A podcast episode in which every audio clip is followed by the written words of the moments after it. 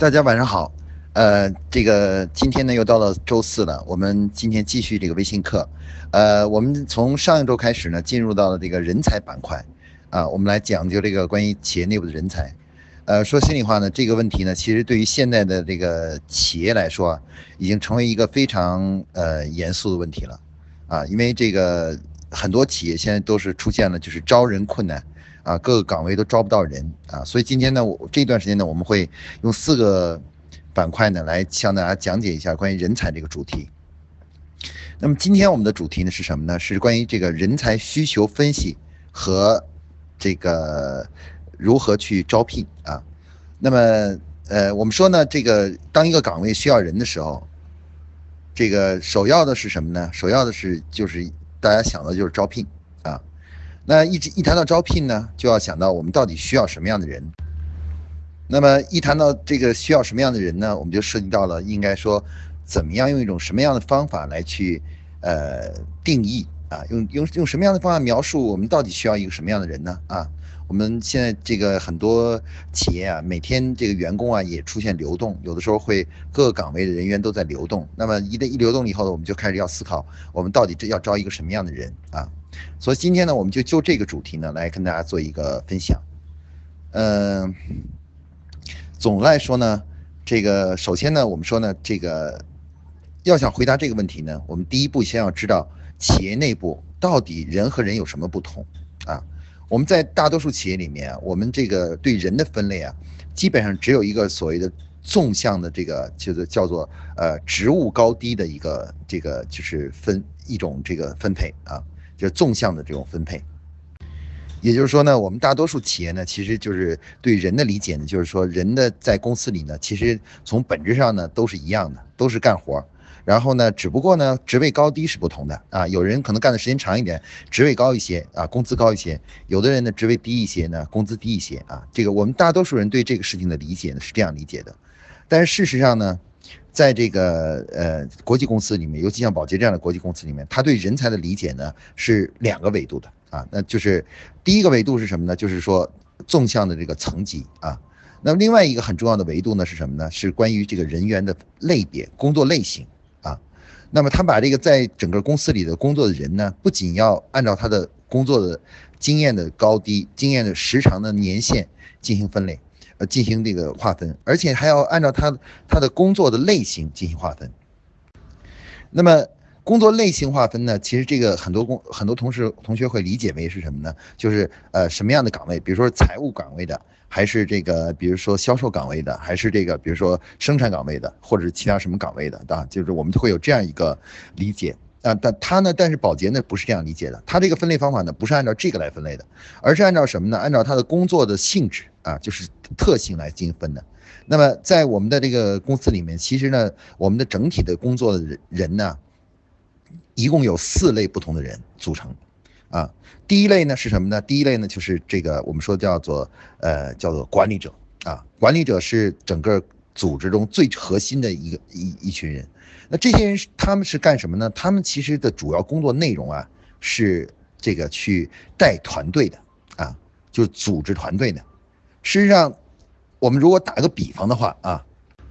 我们如果打个比方，我们说，呃，在军队里，如果你是个团长的话，那你的主要职责是什么呢？你的工作主要核心内容是什么呢？啊，是不是说自己打枪打的最准，然后所有的军事技能是最高的，武功也是最好的？其实不是的啊，我们说呢，在一个军队里面，团长他主要的职能是什么呢？是指挥、组织、指挥，包括培养团队、带团队，啊，他这个是他主要的职能啊，他要带出很多营长、连长，然后还要鼓励这些营长、连长带出很多的排长，然后排长呢去带出很多班长，班长呢要带出很多兵啊，带出很多兵。我们说，其实，在组织中呢，有这么一群人，其实他们的主要工作呢，虽然说他们也挂着各个专业模块。部门的名称啊，叫财务主管啊，财务经理啊，财务总监啊，啊，市场总监啊，销售总监啊，等等这样的名称。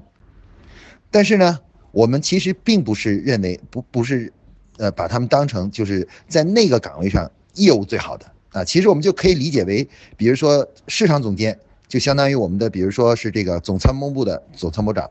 啊，销售总监实际上是陆军司令。那我想问一下，陆军司令、总参谋长，他们最重要的职能是什么呢？啊，其实他是组织啊，组织团队，很多重要的一些决决定和决策呢，其实是由下面的团队来解决的。那这个呢，其实就是我们说的第一类人，叫做管理者啊，管理者。那管理者的这是这这种人，他和他的特征是什么呢？他的主要的工作对象呢是人，啊，第一位是人，第二位才是事，然后呢，他的主要的这个这个这个什么就是职能呢？其实主要是建组织、带团队，以及呢就是呃这个什么做出重大的一些决策。那么这一类人呢，他的最大的还有一个特点就是什么呢？他是通用的。因为说，如果说第一位是面对人的话，那如无论你是在财务部工作，还是面对在销售部工作，其实你面对的对象都是人。而对于人怎么能够让他们开心的工作，能怎么能够顺利的成长，不断的这个发挥自己的才能来说，其实这个这种能力，挖掘人身上能力的这种这种能力呢，其实对于各个部门来说都是通用的。所以说，在呃正规的国际公司，你认为呢？就是我们的很多这个管理者的他呢，他是通用的。也就是说，管理者是可以在不同的部门之间调来调去的。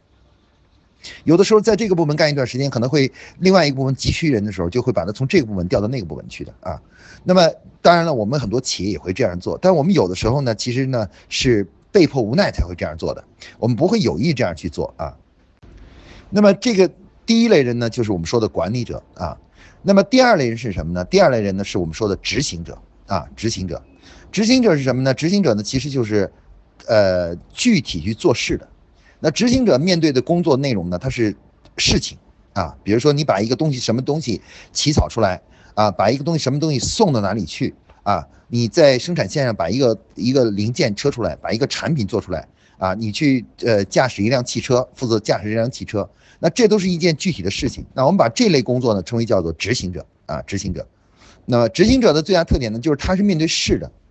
他要求的什么呢？他要求的最主要的这种才能呢，和这个管理者是不一样的。他要求的才能更多的什么呢？第，首先呢，他要踏实肯干啊，他不能嫌烦，做一件事情会反复重复啊，在一个岗位上会反复重复，所以说呢，他需要有很强的耐心。同时呢，他要最好是有一点经验和这个操作的熟练度啊。一般来说，呃，执行人员呢，操作的次数越多越熟练，这个操作水平就越高。啊，这是一个规律啊，所以说基本上来说，我们说呢，我们说这种执行者呢，他是很依赖于经验的啊，经验和操作度的。然后呢，另外呢还依赖于性格啊，性格呢要踏实，操作呢要有经有足够的经验，要熟练啊。这个呢就是我们说的对于这个呃执行者的两大重要的要求啊，因为这是其实我讲到这里，您讲到下面招聘的一些要求了啊。那么执行者呢，其实在组织中呢是相当于士兵啊，士兵。那我们说呢，这个如果我们去招聘的话，那我们首先要弄清楚，我们是招的是一个团长，是一个管理者，是一个指挥官，是一个军官，还是一个什么呢？还是一个士兵？啊，那这两个要求呢，大家可以看到是不一样的啊。另外一个角色就在组织中的一个角色呢是什么呢？是其实是扮演的他们这个工扮演工作内容呢，实际上是呃我们称为专叫专家啊。什么叫专家呢？其实像我们这个这个。呃，在服装企业里面有很多特别高高档高档次的设计师啊，包括呢，在某些领域呢，有一些特别的专门的谈判专家啊，谈判专家，然后还有呢，有些呢是关于生产领域的一些技术专家或产品技术者的专业人员。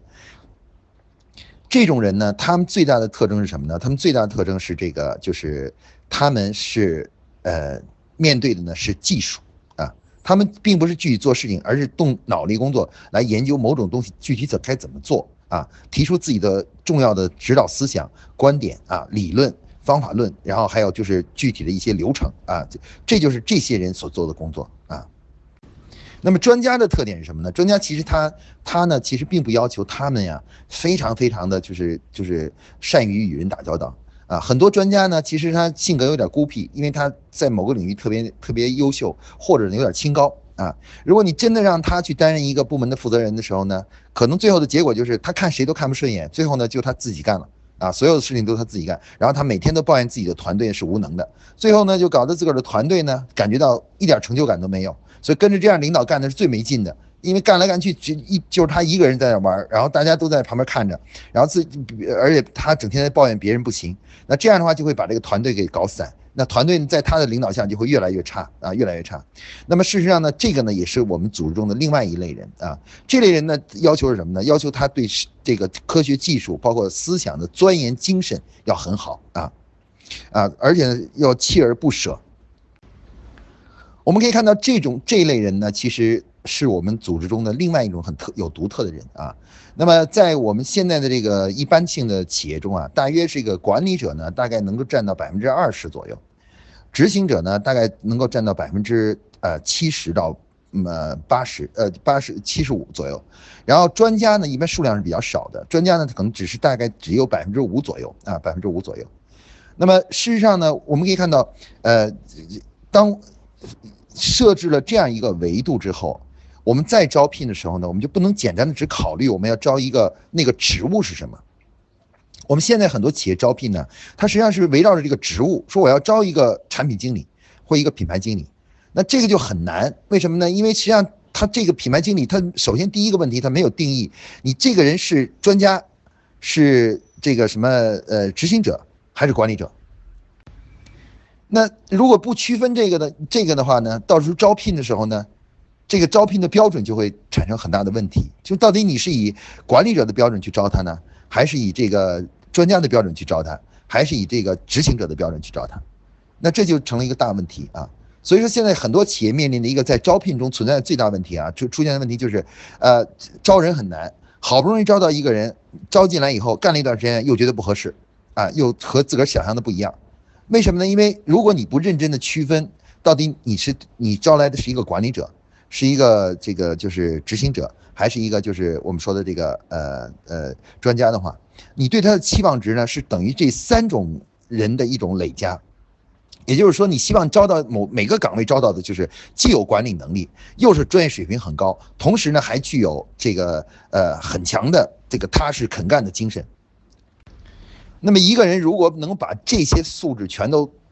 那就是都具有的话呢，其实他已经成为一个完人了啊。我们说这就成为一个圣人了啊，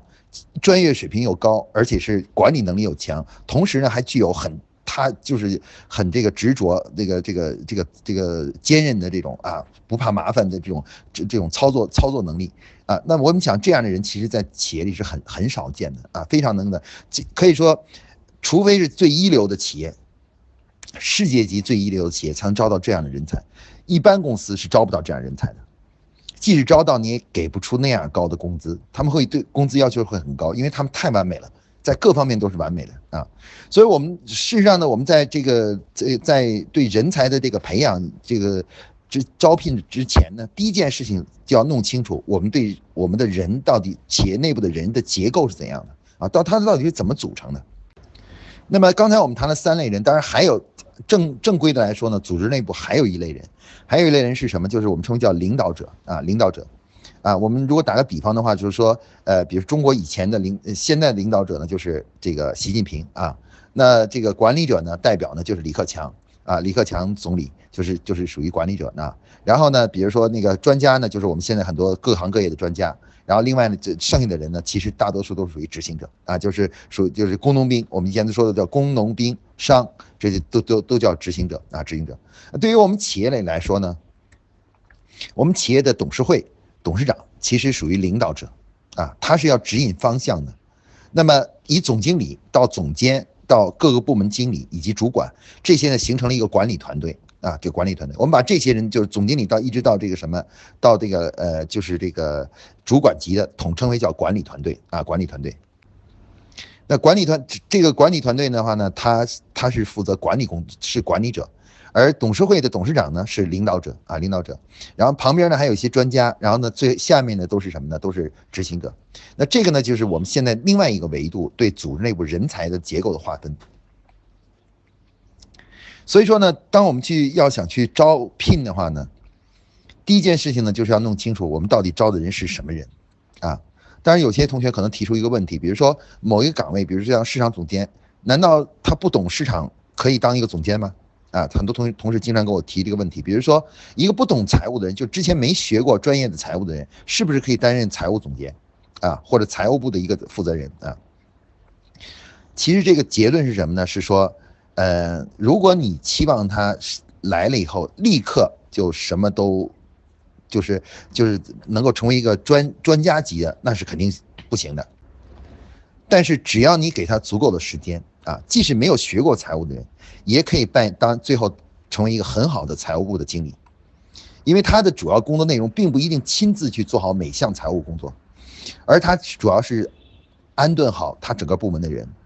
让部门的人能够安心的工作，管理好这些会计啊、这些出纳呀、啊这些财务人员啊，哎，管理好他们，让他们去做好这个东西，他们可能是需要专业的。啊，专业有专业文凭的或者什么的，但是这个经理本身他不一定的啊。所以说我们可以看到，你看现在我们国家内部呢，很多管理管理团队，比如说一个省长，呃，或者是一个比如海关署署长，是不是一定要海关专业毕业的人才能担任海关署长署的署长的一个职务？其实不然啊，不然。那往往呢是什么呢？往往是这个，其实他，呃，他可以是只要有足够的管理能力的话，他可以花比较短的时间就可以学会基本的专业知识，然后就可以开始自己的管理工作了。那么人才招聘、人才这个这个分类啊，对我们解决招聘问题啊，是一个非常重要的一个解决方案。为什么呢？因为我们现在招聘呢，如果不进行这个人才进行分类啊，分好类的话呢，我们就会面临一个问题，就是我们对于所有的员工的期望都是完美的。到最后是不得不啊，比虽然你有很多呃这个觉得他有缺陷，但不得不呢，最后还是让他来了。来了以后呢，由于对期望值太高呢，他就很难达到你的要求。然后最后呢，很可能又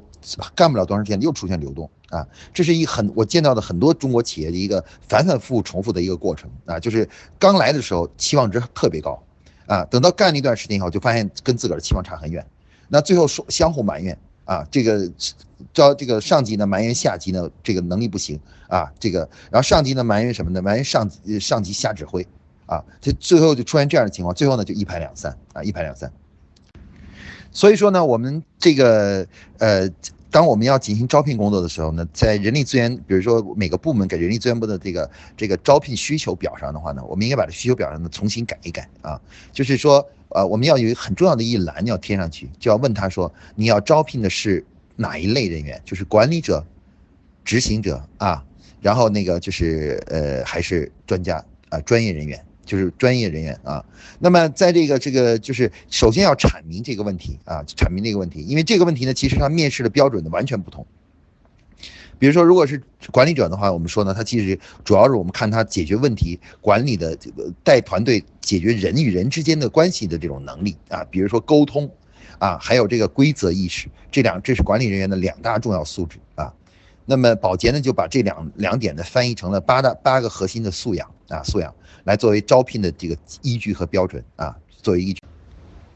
那问的问题呢也不一样，他不会问你，比如说你的这方面你有经验怎么样啊？啊，整个这个面试过程中经验部分呢其实是次要的，基本不是主核心的问题，而最主要的是什么呢？最主要的是你的在这个你的呃你自己的的处事方式啊，就是他实际上这个面试是一种处事方式，就问你说你最觉得最自己最成功的一件事情做什么？你最骄傲的一件事情做的是什么？等等的话会问这样一系列问题啊。用这个来那什么呢？来就是来这个引导引导我们去，呃，就是来面试这个管理者啊，管理者。那相反呢，与他相对呢，比如像执行者来说呢，他的面试内容呢就又不一样了。执行者就是需要有经验啊，经验越丰富越好啊。如果你有较丰富的经验，那是最好的。如果你经验不丰富的话，至少你有一个踏实肯干的精神啊。所以说，在整个面试中，他就围绕着这个人的，就是第一个是这方面的工作经验和熟练度啊，这个岗位熟练度。第二是什么呢？工作经验，呃，和那个就是性格。所以说我们可以看到呢，就是呃，这个执行者招聘条件呢，它就与这个管理者形成了很大的不同啊，很大的不同。他在招聘的时候就偏重于这个执行者的特质啊，执行者的特特质。那这个执行者呢，其实如果深入再细分的话，可以分成两类，一类是我们称为叫呃叫做技术工人啊，技术工人。另外一类呢，就是是实际上是文职的，我们称为叫助理啊。做文职工作的呢，我们称为叫助理。那做这个操作工作的呢，我们称为叫技术工人啊，技术工人。那基本上呢，这个执行者是由两种类型组成的，一个是偏重于文字工作啊，文文稿工作；另外一个偏重的是操作工作啊，操作工作。像我们厂里的工人呢，都属于是技术工人。然后呢，这个呃，在办公室里的呢，这些秘书啊什么之类的，都属于助理啊，秘书加助理啊。那基本上是这样两类。那这两类需要的这个这个能力呢，其实是很接近、很相似的啊。就是要踏实肯干等等的这一系列的要求。那么第三类人呢，就是我们说的专家呢，其实的要求是什么呢？是，呃，首先呢，招聘专家呢，必须由专家比他这个专跟他水平差不多的，或者比他水平更高的人来招聘啊。因为如果是你的水平不如他的话，你是没法招聘专家的。因为专家考量的最主要的是专业水平，啊，就是整个的个人的专业水平。如果你你你不能够真正的去就是呃考核出他的就是不能弄清楚他的专业水平高低的话呢，你是无法面面面试这个专家的，你知道吧？专家是没法面试的。那专家其实他考量的最重要的一点什么，就是专业水平，啊，通常来讲，国际公司对这个问题的解决，对专家的解决呢，他的设想是这样的：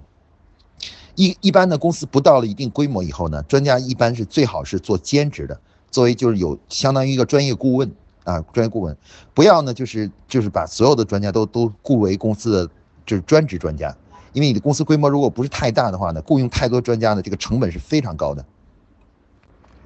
所以专家的。这个指导原则就是能借呢，能借用呢就是最好啊，能够从大学里聘个教授啊，或者在某研究所里聘聘个教授啊，或者是怎么样，让有些人来兼职啊，来出出主意啊，这个这个需要遇到专业问题的时候回答一下啊，一般是这样来解决的啊，所以一般他是最好是以兼职形式来存在于企业中的啊，或就是，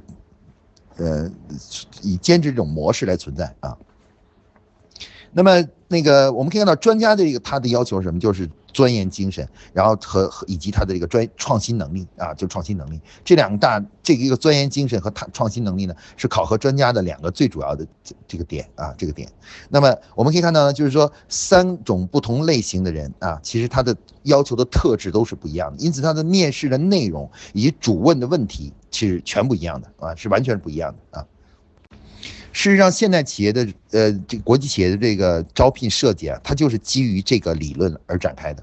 啊，它首先第一步呢要定义我这个岗位呢是属于管理岗位呢，还是技术岗位呢，还是一个就是执行岗位，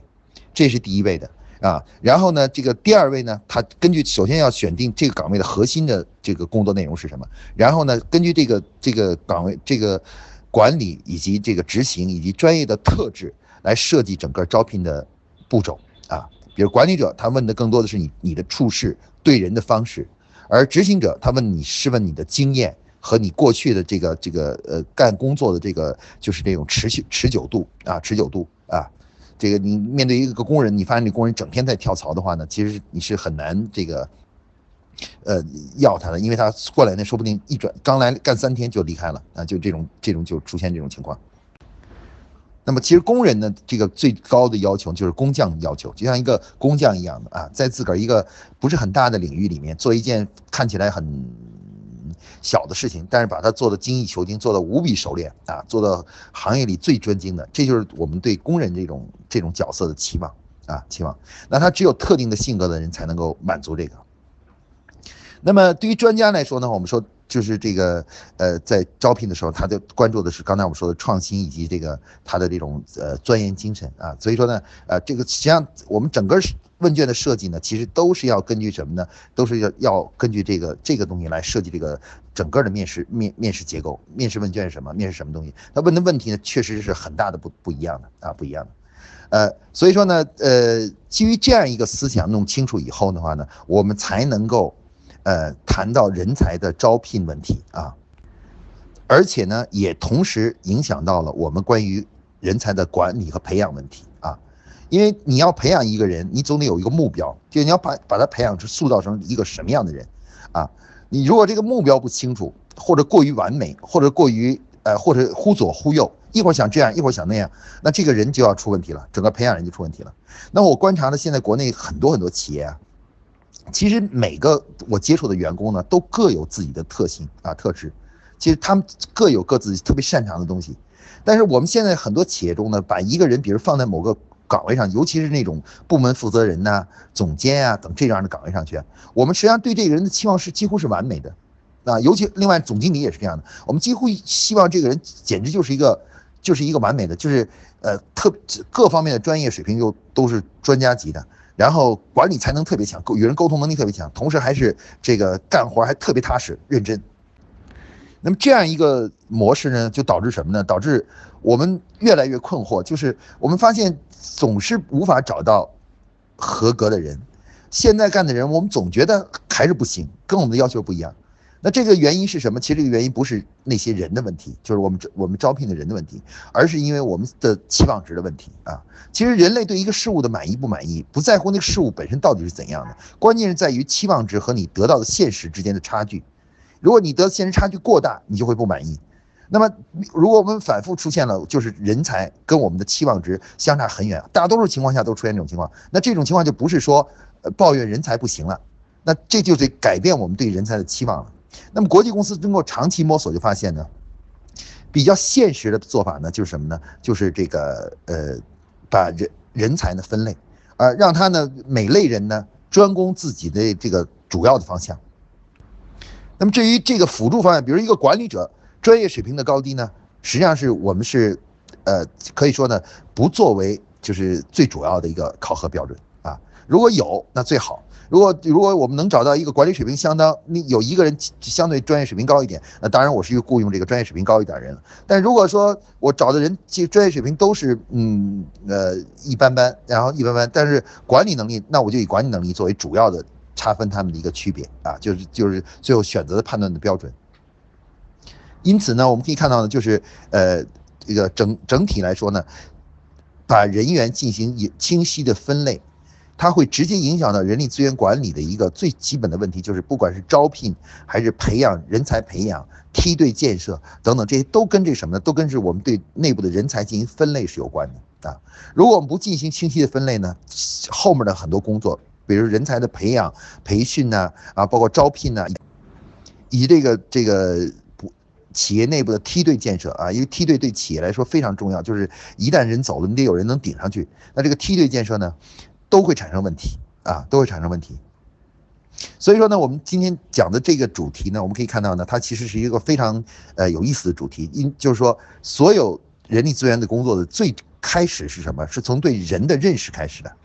啊，对人深入的细分开始的。很多这个做人力资源的人呢，我觉得就是他们一开始不承认这个问题，就不承认说，呃，就是人其实是。呃，人和人是有区别的，有人可能就是适合于去做管理工作啊，有些人呢适合于做执行工作，有些人呢偏重于做专业工作。那但是呢，事实已经证明，大量的事实证明，在我们这个世界里面呢，人就是这样的啊。那这为什么我们之前上一讲呢讲了这个关于星座与性格呢？啊，它正好呢是我们这个的基础啊。事实上，人才分析的这个这个部分呢，人才这个分析部分呢，最根本的一点就是大家可以看到。这个三个不同的岗位啊，就三个不同类型的人，都需要呢，就是呃，都需要面面那个面试什么的，唯一都需要的就是对性格的呃测量，啊，其他的可能各自问的问题就完全不同了。啊，比如说你问了这个，呃，管理者问的更多是处事啊，对对对人的方式啊。刚才我们说的，比如专家，你问的更多的是行业里面取得的这个奖项啊，近近年来的这个行业专业水平的专业突破和创造啊，你问的可能更多是这个东西。但有一件事情是我们都必须得弄清楚的，因为那个是所有事情的前提，就是什么呢？就是关于这个性格特征。因为如果只有因为做这个不同类型的这个这个呃工作呢，他需要的性格特征是不一样的。如果你这个他做那个工作和他的性格是违背的话呢，他是很难去扮演好那个角色的。比如说一个不是特别表嗯不与人沟通不耐心的人啊，比如说话不耐心啊，三言两语之间就就就急了啊，就是比较呃粗的人，这样的人呢，可能做做一个执行者是可以的，做一个专家是可以的，但是不能做什么呢？不能做管理者。因为管理者要求很重要的就是耐心的去听聆听啊，去协调人和人之间的相互关系。所以说，我们可以看到呢，就是这个呃，为什么我们上一讲会讲了这个性格问题呢？因为性格是人才分析的基础啊，人才分析呢是这个招聘的基础，而招聘的这个这个基础，这招聘呢啊定定向招聘呢，招聘来的人呢，同时又是什么呢？又是这个后多后期的培养和这个评价的一个重要基础啊。如果一开始的工作就没有做不做的不扎实。那最后的结果就会导致什么呢？导致后面的工作呢就会出现了大量的问题。所以现在很多中，我看到很多企业内部啊，人才是什么时候开始出事呢？都是到了具体的部门，到了具体的岗位之后，过了一段时间以后就开始出问题了，啊，出问题了。那么实际上我们说呢，企业内部的人力资源部呢，它实际上是不应该，呃，这这个如果是他前期如果不把这个类别分清楚以后啊。招来辛辛苦苦招来人以后啊，放到指定的部门里面去，由于这个前面的问题都没有回答，他的哪工作类别啊，啊，这个到底是哪个什么培养的方向啊，啊等等，这都没有回答清楚，就扔到一个部门里面去，那部门里面就会直接把他当成什么呢？其实就会当成一个呃操作人员，啊，就是一个操作人员啊，就是只你去干这个，你去干那个干那个，那就导致呢很多我们招来的其实有能力的人呢，会很快离开我们的公司，因为他发现无论是什么样的人，只要招进来公司，都是当成一个工人来对待的。啊，当成一个打杂的来对待的，这样的话呢，就很难让人才留下去。所以，我们今天讲这个主题呢，说起来好像很小，但是实际上是一个人力资源管理的最根本性的主题啊。就是人力资源管理，人力资源管理第一件事情是把资源搞清楚，你的资源分成几种类型，就像我们平常做建一个东西，做一个房子一样，我们回答的第一个问题就是说，它是由几种材料组成的。如果你连材料还没有搞清楚，你就开始去设计这个东西。等你把那个东西拿来往上安在，别人应该用铁的东西，呃，用金属的东西，你非要用木材来替代的话，那最后这个这个一装上去以后，肯定就不靠谱，肯定就会就会就会断掉啊，就很容易折断，对吧？啊，我们可以看到这个呢，其实就是今天我们讲这个主题，关于人才分析的主题啊。好，今天呢，关于这个人才分析主题呢，我们就讲到这里啊，今天的课呢也就讲到这里啊。好，谢谢大家。